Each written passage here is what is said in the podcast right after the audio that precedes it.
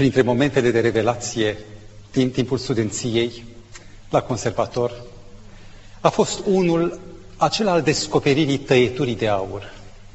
A devenit o obsesie să cercetez toate producțiile sufletului, toate evenimentele spirituale, să descoper de la mica sonată a lui Mozart până la scena luptei din scrisoarea a treia, că tăietura de aur, acea descărcare de forță, de energie, de împlinire, de realizare se găsește acolo.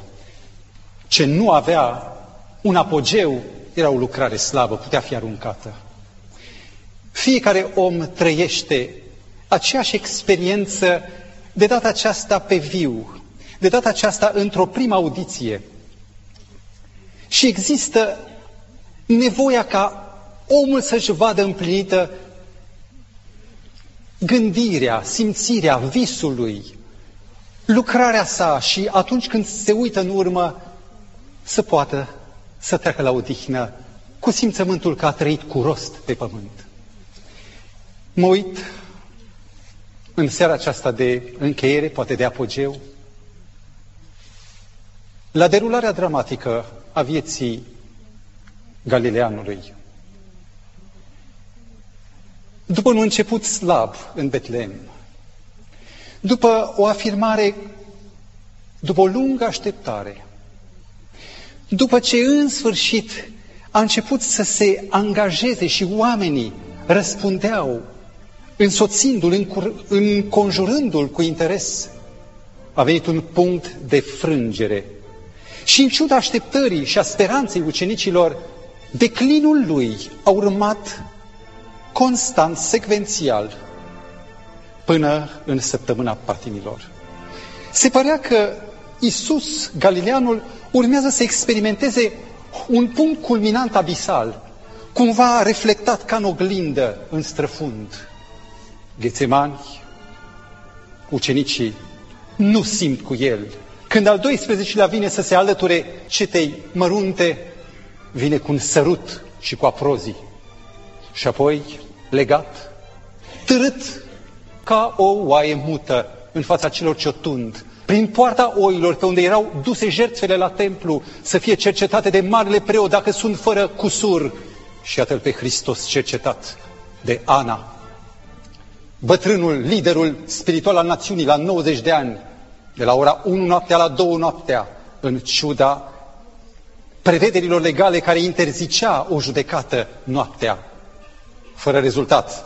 La Caiafa, ginerele lui, care de la două la trei noapte îl cercetează sperând să obțină de la el uh, un cuvânt condamnator și zadarnic. La ora trei noaptea Sinedriul, selectat cu grijă, deci nu în totalitate, ci doar cei care puteau susține un vot unanim, îl ascultă. Și când până și martorii chemați acolo intră în contradicție și nu se împacă, Caiafa disperat încearcă ultima carte pe care o avea, coboară l-a condamnat și îl pune sub un jurământ solemn, ești tu Fiul lui Dumnezeu, al celui preanalt? Nu l-a întrebat dacă ești Mesia, era prea puțin. Erau mulți care au afirmat că sunt Mesia și a fi Mesia la data aceea, în mentalitatea aceea, nu era hulă decât a fi egal cu Dumnezeu. Hristos putea să tacă, cum a tăcut în fața lui Irod. Este uimitor că Mântuitorul, Galileanul, alege să se dea pe mâna osânditorilor și rostește un cuvânt, cuvântul propriei sale condamnări, da, sunt. Este apogeul zdrobirii, dar în acel moment, într-un mod neașteptat, mai mult decât spera Caiafa și cei care îl însoțeau Mântuitorul declară în Evanghelia după Matei, capitolul 26, cu versetul cu versetul 64. Da, i-a răspuns Iisus, sunt. Ba mai mult, vă spun că de acum încolo veți vedea pe Fiul omului șezând la dreapta puterii lui Dumnezeu și venind pe norii cerului, Caiafa jubila și a sfârșit hainele ca să impresioneze jurații și un vot imediat a fost cules. Câțiva însă din Sinedriu pălesc. Pentru că uimitor, cuvintele pe care le spusese Galileanul era un citat. Era aproape un citat, o parafrază largă. În Daniel, cartea escatologică a Vechiului Testament, în Daniel capitolul 7, versetul 8 până la 14, Daniel spune, și m-am uitat și s-au așezat niște scaune de domnie, s-a ținut judecata, atenție, și s-au deschis cărțile. Și acum urmează punctul cheie. Iată că pe norii cerurilor a venit unul ca un fiu al omului. I s-a dat stăpânire, slavă și putere împărătească, ca să-i slujească toate popoarele, neamurile și oamenii de toate limbile. Și împărăția lui nu va fi nimicită niciodată. Bătrânii pălesc. Este incredibil. Este o prevestire. Cuvintele de apogeu abisal se reflectă deodată la un viitor escatologic, când judecatul devine judecător, când promisiunea lui de a duce o încheiere marei lupte cerești și apoi pământești se va realiza nu așa cum au planificat jucătorii de șah, ci așa cum a fost prezis de Dumnezeul cerurilor, de Dumnezeul lui Avram, Isaac și Iacov. Promisiunea aceasta, ultima predică pe care Mântuitorul o rostește înaintea martiriului său, înaintea jertfei sale, este cel mai frumos punct, deși este reflectat în profunzime, din toată istoria Evangheliei. Restul este doar un deznodământ, o finalizare a unui plan de asasinat, apare în fața Sinedriului de la ora 5 jumate, când soarele deja era pe cer, conform uh, regulilor rabinice, doar pe lumină se putea judeca. Apoi este dus în fața lui Pilat, care dorește să-l scape. Îl pasează lui Irod. Irod este vexat că nu-i răspunde nimic. Și în cele din urmă a dus înapoi la Pilat, care, în ciuda strădanilor timide, cedează atunci când este amenințat. Nu ești prieten cu cezarul dacă îi dai drumul și îi dă în mâna chinuitorilor. Golgota, răstignirea. S-a sfârșit! Un strigăt care marchează, vă întreb, ce? E sfârșitul, e sfârșit pentru ucenici, este dezastrul, este nenorocirea. Dar acesta sfârșit, cu ecouri cosmice, vorbește de încheierea în sfârșit a marii lupte pe care primul dintre îngeri o deschisese în cer. Este sfârșitul întunecării caracterului lui Dumnezeu. Și acest sfârșit este dublarea, de fapt, a sfârșitului pe care Isus Hristos, în fața Sinedrului, a mai marilor norodului, o afirmă. Într-adevăr, crezul creștin se axează fundamental pe mărturisirea lui din urmă. Vă amintiți?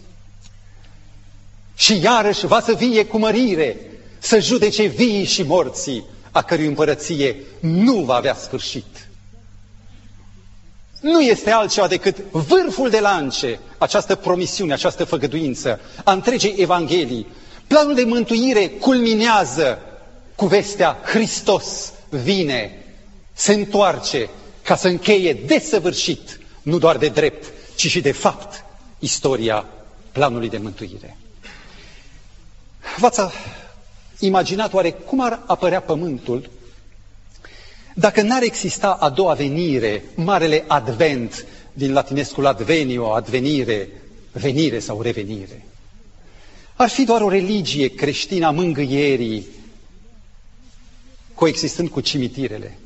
Este ca și când unor oameni închiși după gratii, deținuți, li, se, li s-ar aduce vești că vă iubim, ne rugăm pentru voi, vrem să fiți fericiți, iar ei să fie tot dincolo de zidul claustrării.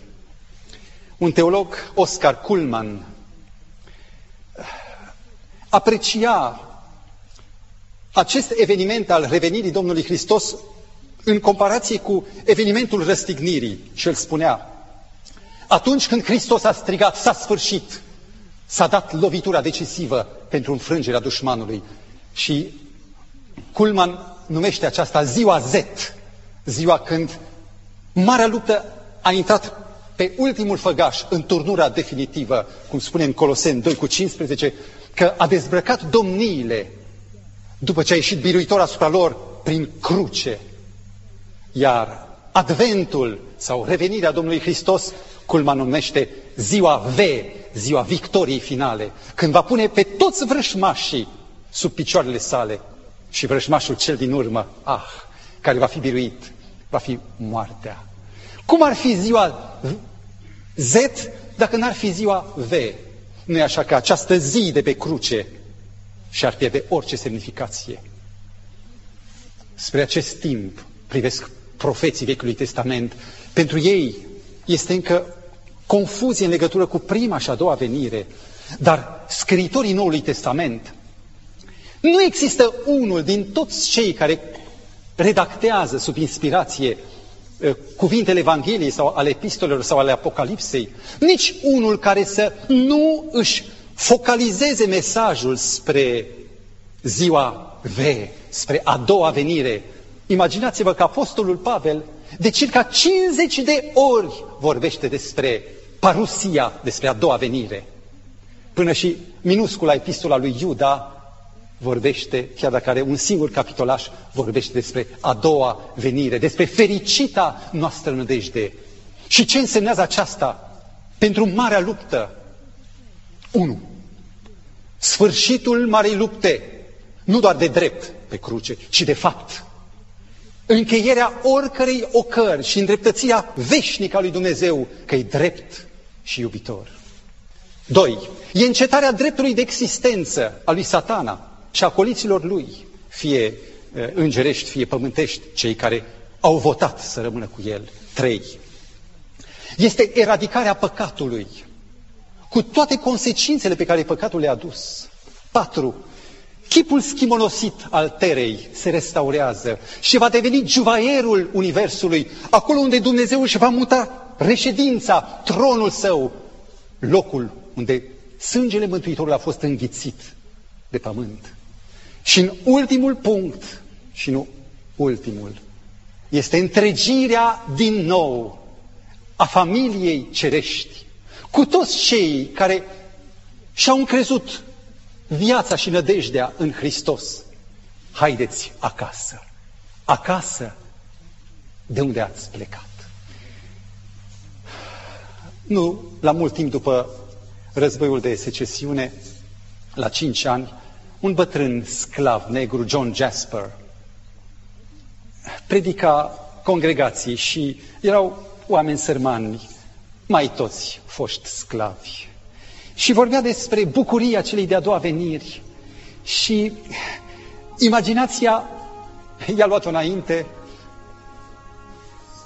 gâtul i s-a încleștat și n-a mai putut vorbi, în timp ce lacrimile brăzdau luciul obrazului lui negru, a făcut semn cu mâna să plece, s-a întors, dar oamenii nu se mișcau. Și regăsindu-și puterile a spus, o, frații mei, va veni ziua când bătrânul John Jasper își va fi luptat lupta, când își va depune povara și când va ajunge în fața porții celei mari a Ierusalimului lui Dumnezeu. Și când un înger puternic îi va spune, John Jasper, vrei să-ți dau încălțămintele? Negrii, scavii nu purtau, n-aveau dreptul. Și voi spune, o, înger puternic, cum să nu vreau încălțămintele mele, sandalele de aur, ca să umblu cu ele ca cu o noutate pe străzile de aur ale cetății. Dar nu acum, atunci, John Jasper, vrei să-ți dau mantaua? O, oh, mantaua aceea de incurat și subțire, pe care o poartă doar mântuiții Cum să nu vreau? Dar nu acum. Atunci vrei să dau coroana, cea cu stele. O, coroana, care nu sunt vrednic să o port. Inima mea tresaltă ca să o capete. Dar nu acum, îngerule.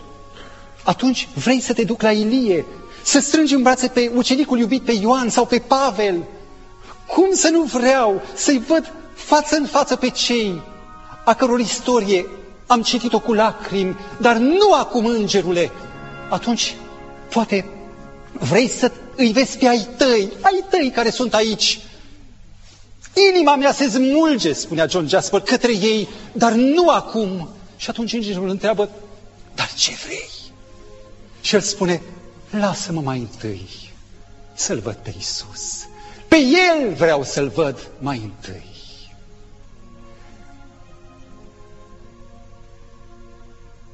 Când atât de culminantă este această încununare a tuturor rugăciunilor și aspirațiilor, a tuturor rănilor nerăzbunate, cum se face că în creștinismul european de care am auzit și care se încheagă, cum de adventul, cum de a doua venire a Domnului Isus Hristos este atât de uitat. Este un adevăr strategic. Pentru că punctul de destinație, finalul unei călătorii, îți structurează viziunea întregii vieți și prioritățile. Și pentru că este atât de important, mă întreb, cum e posibil ca să nu existe o prioritate, o loja întâia oferită predicării Adventului. Și în timp ce creștinii tac, în timp ce ei se preocupă de propria lor mântuire egoistă, lumea strigă o vestire negativă, lumea prevede coroare cu groază, armagedoane, certe că pământul se mișcă din balamale. Foarte de curând, în American Science, am citit un articol de Cory Powell în ianuarie 2002, în care, într-un documentar savuros, generos, prezintă cu toată seriozitatea 17 căi prin care lumea poate să dispară. N-am de gând să vă, să vă prezint toate aceste viziuni apocaliptice, greșiți apocaliptice. De la coliziuni cu asteroizi, de la erupții de raze gamma, de la cădere în vid, până la psihoza în masă. Emil Brunner, teologul și eticianul, spunea Omul modern, care de dragul libertății sale s-a emancipat față de Dumnezeu și a ajuns ateu, a devenit astfel în mod inevitabil distrugătorii ordinii divine din creațiune, distrugătorul vieții și în cele din urmă distrugătorul sinelui. Cu cât mai multe mijloace și resurse izbândesc în mâna lui, cu atât mai îngrozitoare este lucrarea nimicirii lui. Creșterea monstruoasă a mijloacelor științifice de cucerire, și el scrie aceasta la sfârșitul anilor 50, deci a mijloacelor științifice de cucerire a naturii expune omenirea la posibilitatea periculoasă de sinucidere universală. Și Søren Kierkegaard, în parabola teatrului, încearcă să proiecteze un posibil sfârșit.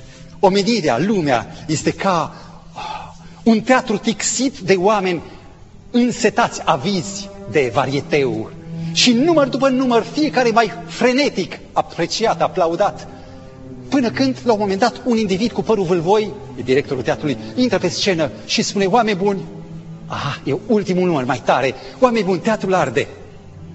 Și oamenii spun, mai tare ca toate, grozav, și aplaudă. Și omul, ca un bun comedian, nu râde deloc. Continuă mai departe, pe alte tonuri, tonalități dramatice. Și oamenii spun, minunat, extraordinar. Și în cele din urmă, e prea târziu. Cu toții își regăsesc finalul sub flăcări și cenușă. De ce oare De ce oare nu sunt crainici pentru a doua venire? E foarte posibil ca motivul să se afle în felul în care noi percepem această venire. Este a doua venire sfârșitul lumii sau începutul vieții care merită trăită? M-aș întoarce pentru acest motiv la o întâmplare petrecută în Vechiul Testament, robia egipteană. O robie teribilă, greu de suportat, în care nu mai erau nici cărămizi, nici paie, trebuiau să le facă ei de la A la Z. Dar vezi, în ciuda faptului că pocneau bicele vătafilor, există un dat de care omul se prevalează, se bucură, obișnuința. O mătușă de-a mea s-a întors de la Auschwitz. E o mătușă scumpă, prin alianță, dar m-a iubit foarte mult și am iubit-o. Mi-a arătat numărul tatuat, 407. Și mi-a povestit că stând acolo, fiind clienta de experiment al lui Mengele, au ajuns să se acomodeze până acolo încât să nu mai considere un lucru oribil să folosească drept apă de gură pentru spălat pe dinți propria urină. Oamenii se obișnuiesc cu orice. Iar tranziția de la o stare nenorocită spre alta incertă, de la vrabia din mână spre o pasăre minunată, dar care nu e în mâna ei pe gard, tranziția este unul din cei mai mari stresori ai omului. Și ca să te muți dintr-o stare nefericită, ci că rău cu rău, știți vorba, dar mai rău fără rău, ca să te muți de la A la B prin credință cere să ai mai întâi niște valori perene, autentice, un mănunchi de adevăruri care să te motiveze pentru schimbare și să urăști robia în care suntem cuprinși. Acest lucru cere un preț și prețul se numește disconfort. În funcție de axiologia fiecăruia, de sistemul lui de valori, Adventul, marea clipa revenirii Domnului Hristos, ca să încheie toată tragedia purulentă a păcatului este un sfârșit groaznic, sfârșitul lumii sau un început al lumii. Este fie ultima catastrofă sau prima zi autentică. Mântuitorul, foarte eliptic, în Evanghelia după Luca, capitolul 17, versetul 32, spune Amintiți-vă de nevasta lui Lot, atât ai tot versetul. Ziua salvării pentru Lot și familia lui. Pentru ea a fost ziua pieirii. Pentru că unde este comoara ta, acolo e și inima ta. Dacă acasă pentru ea era locul damnat și nu Dumnezeu, dacă acasă este pământul și chirpiciul sau cărămizile sau smalțul pe care l-am pus prin casă și este locul suprem pe care îl avem, împărăția noastră, atunci cu siguranță Venirea Domnului Hristos a doua oară este o amenințare. Maestrul meu, Blaise Pascal, propune la un moment dat un pariu. Să zicem că Dumnezeu nu există sau există. Sunt cele două alternative.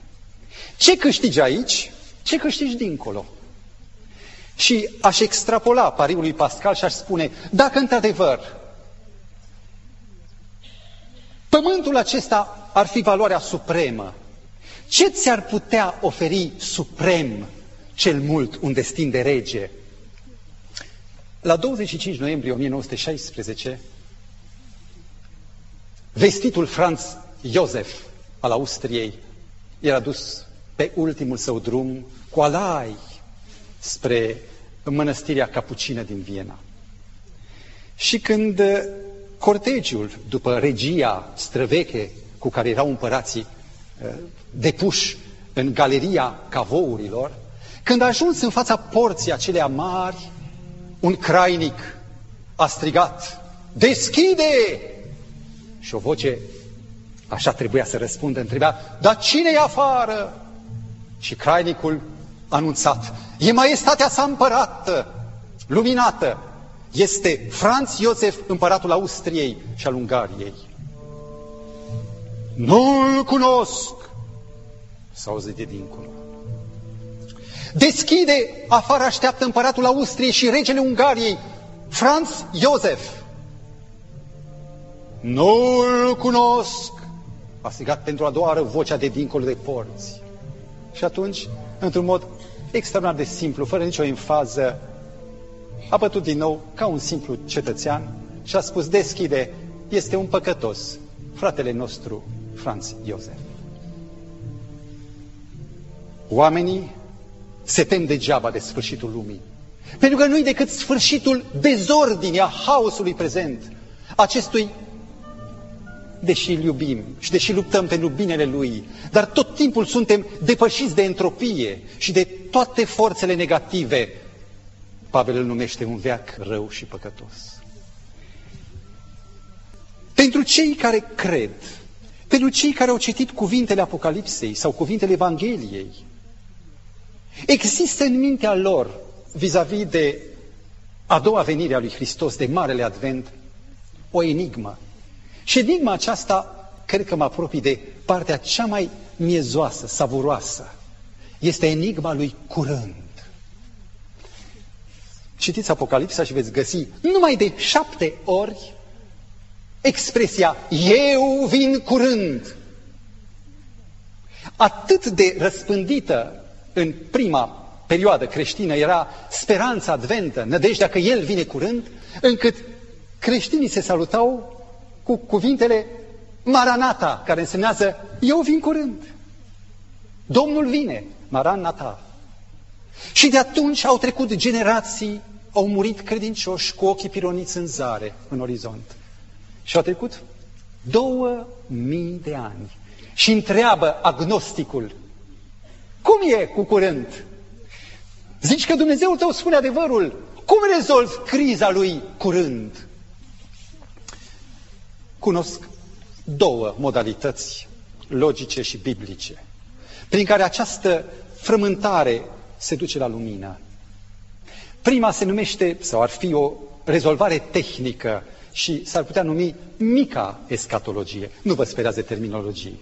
Ele sunt dușmane până nu le-ai descusut, până nu le-ai decodificat. Escaton însemnează sfârșit. Și escatologie este discuția sau prezentarea, știința despre sfârșit.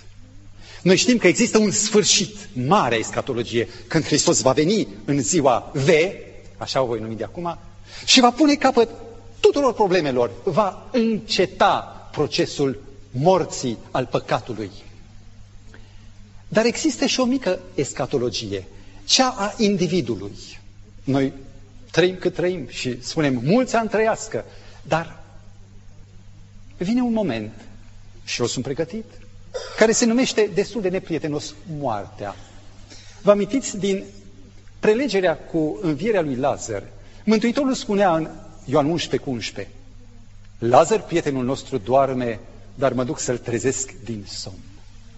Moartea este prezentată în Scriptură, în toată Scriptura, în ansamblu, în sute de locuri verificate de mine, ca fiind un somn, un somn profund, fără niciun fel de conștiință de sine, fără noțiunea timpului, exact ca atunci când dormi. Te trezești, oh, au trecut trei ore. Extraordinar. Ei bine, în momentul în care omul încheie viața și până în clipa învierii trece un timp care nu are sens. Iar renodarea conștiinței se întâmplă practic la o fracțiune de secundă. Omul a închis ochii și îi deschide. Cât timp a trecut, nu contează. Pentru el, sub aspect uh, experimental sau existențial, nu există. Renodarea se face instantaneu. Iar următoarea imagine pe care o vede omul înviat este, dacă este dintre cei salvați, e chipul mielului care vine ca domn al domnilor și împărat al împăraților. Ei bine, dacă e adevărată această teză biblică pe care o cred cu toată inima mea, atunci fiecare om trebuie să știe care în față o mică escatologie că Domnul vine curând, atât de curând, între astăzi, eu nu știu ce va fi, voi ajunge sau nu acasă, și mă uit la dumneavoastră cel mult 80 de ani. Am auzit pe cineva care spunea, în 50 de ani niciunul nu va mai fi.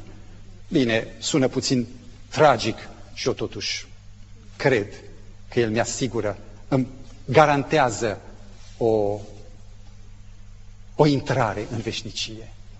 Aceasta este cea din tâi rezolvare, că pentru fiecare durează extrem de neștiut de scurt, poate minute sau poate ani. Mi-am amintit de o întâmplare a unui pastor din Jamaica. Am ascultat uh, relatarea lui, a lui Michael Burton, în Marea Britanie, unde omul emoționat, plângând, povestea istoria convertirii lui.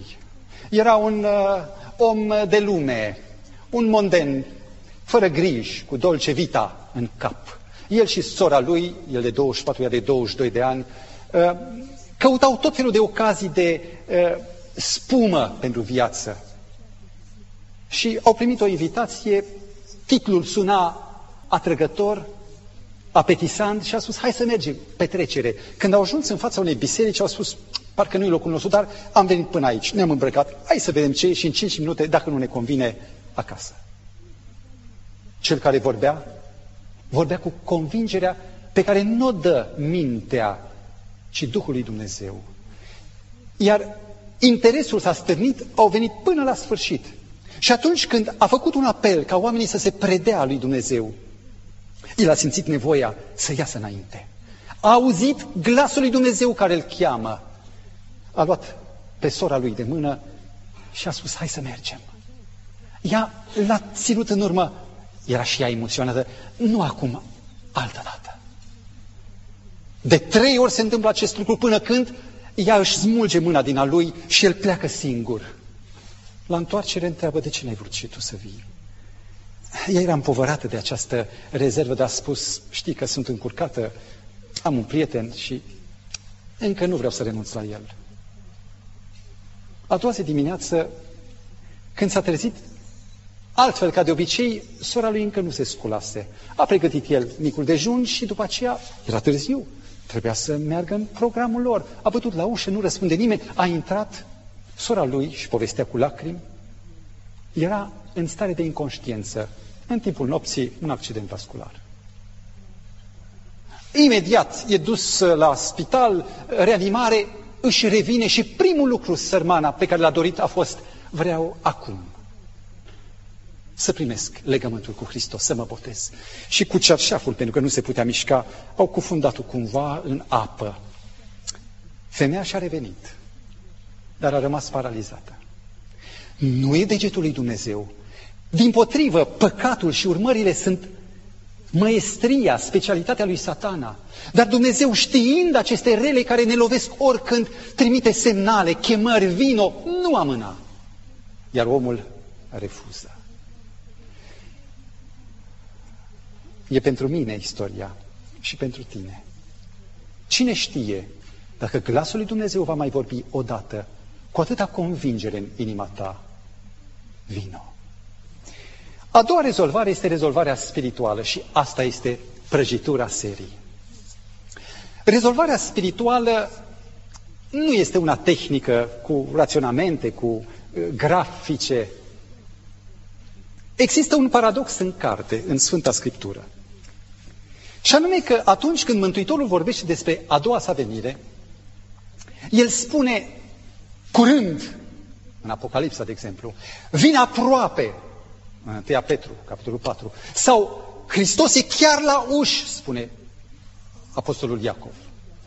Și surprinzător că în aceeași carte, în Evanghelii, de șase ori cel puțin, Iisus însuși, atunci când vorbește despre a doua venire, îi avertizează, dar nu va fi încă. Sau în parabola uh, robului necredincios, stăpânul zăbovește. În parabola fecioarelor, mirele zăbovea. Iar în parabola talanților din Matei 25 apare explicit cuvântul acesta. După multă vreme stăpânul robilor aceia s-a întors. Este uimitor că același Hristos care spune, eu vin curând, el însuși spune, e departe. Și această neîmpăcare, acest conflict între antagonisme, între aproape și îndepărtat, tensiunea aceasta Cum se rezolvă? Auziți? Timpul este perceptibil într-o manieră empirică, timpul fizic. Și timpul fizic nu cunoaște nici grabă, tic, tac, tic, nici întârziere. Dar există un al doilea timp. Este timpul existențial sau subiectiv sau experimental. Așa numitul timpul psihologic. Aștepți la dentist și, sau stai pe scaunul dentistului și, ah, ce greu trece vremea. Sau să zicem, ești aici în sală și nici nu știi că au trecut deja 30 și câte minute. Extraordinar. Timpul se comprimă sau se dilată. În Geneza, când se vorbește despre Iacob, care o aștepta pe Rahela și maestrul lui, care îi dădea lecții de uh, protocol, i-a spus și ce lucrezi mai întâi șapte ani pentru ea. Aceasta e singura sâmbrie. De ce să o dau altuia? Și erau rude. Șapte ani spune Scriptura că pentru el au fost parcă câteva zile și sublinează cuvântul pentru că o iubea. Am ajuns la punctul fundamental, la așa numitul timpul îndrăgostiților, când timpul pur și simplu se oprește. Înțeleg cuvântul Mântuitorului, eu vin curând. Este un cuvânt care se adresează vieții spirituale, omului duhovnicesc, nu grămăticului aritmetic care caută simetrii și își caută speranța în simetriile minții lui. Acesta, celălalt duhovnicesc, își caută speranța și zvorul în relația cu Dumnezeu. E aproape sau e departe? Și aici este punctul cheie, în funcție de iubirea ta pentru Hristos. Îmi amintesc de o extraordinar de dramatică istorie pe care o relatează un autor pe, pe nume William Craig în cartea sa Dușmanul la porți. Este o istorie cumplită a Stalingradului, o carte groasă, care are însă valoarea că nu se bazează pe interpretări, ci culege vreo sute de mărturii a celor care au trecut prin acest tunel de coșmar.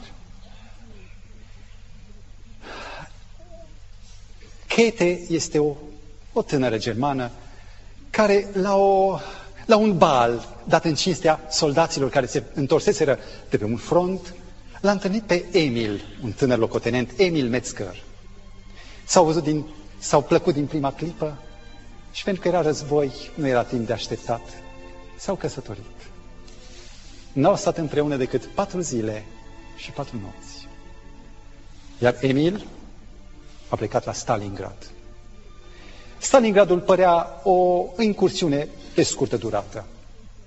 Când în 1941, după un an de la despărțirea lor, de la, încă, ce să zici că era nevastă, era mireasă, de la mireasa lui. Când primește o permisie,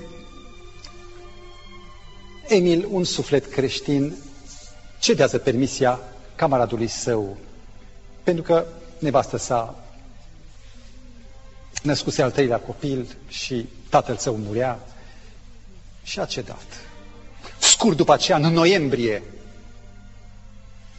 cântecele Ich hatte ein Kamerad. Am avut un prieten, tovarăș de arme, care inundau atunci Germania în umbră, în penumbră, dădeau de veste de teribilele consecințe. Armata a șasea germană a lui von Paulus era încercuită și probabil terminată. Ea nu mai știe nimic de el. Emil dispare undeva, eu știu, era prizonier. Dar el nu mai știe nimic despre ea. Când în 1944 bombardamentele aliaților au zobit Frankfurt pe Main, ea pleacă din, de la adresa ei într-o suburbie și acolo făcea incursiuni pe teritoriul vechi să afle dacă cumva a venit vreo veste de la Emil. Nimic. Războiul se încheie. Sunt atâția văduvi care și-au pierdut nevasta și Kate e o fată plăcută. Au venit pețitorii. Oameni serioși. Nu mai e Emil. Au venit deja primele loturi. în 1948, încă un lot sosea. N-avea nicio veste, dar mergea de fiecare dată la gară, cu speranțe, cu obraji îmbujorați. Și pleca sfâșiată, devastată. El nu era. Îl mai așteaptă sau nu? Ce întrebare absurdă! Dar ea îl iubește pe Emil! Și în 7 iulie 1949, prin prieten, ajunge la ea o telegramă scurtă. Ich komme, Emil, vin, Emil. 9 ani. E mult? Emil nu știa, mai există, nu mai există. L-a așteptat sau nu? Sau poate nu mai trăiește.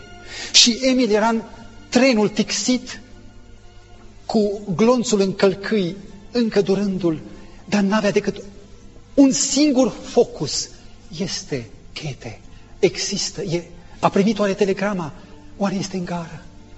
Deodată, când trenul sosește în gară, mulțimile îl, îl zvulg în acel tumult, în acel fluviu de capete, de oameni grăbiți.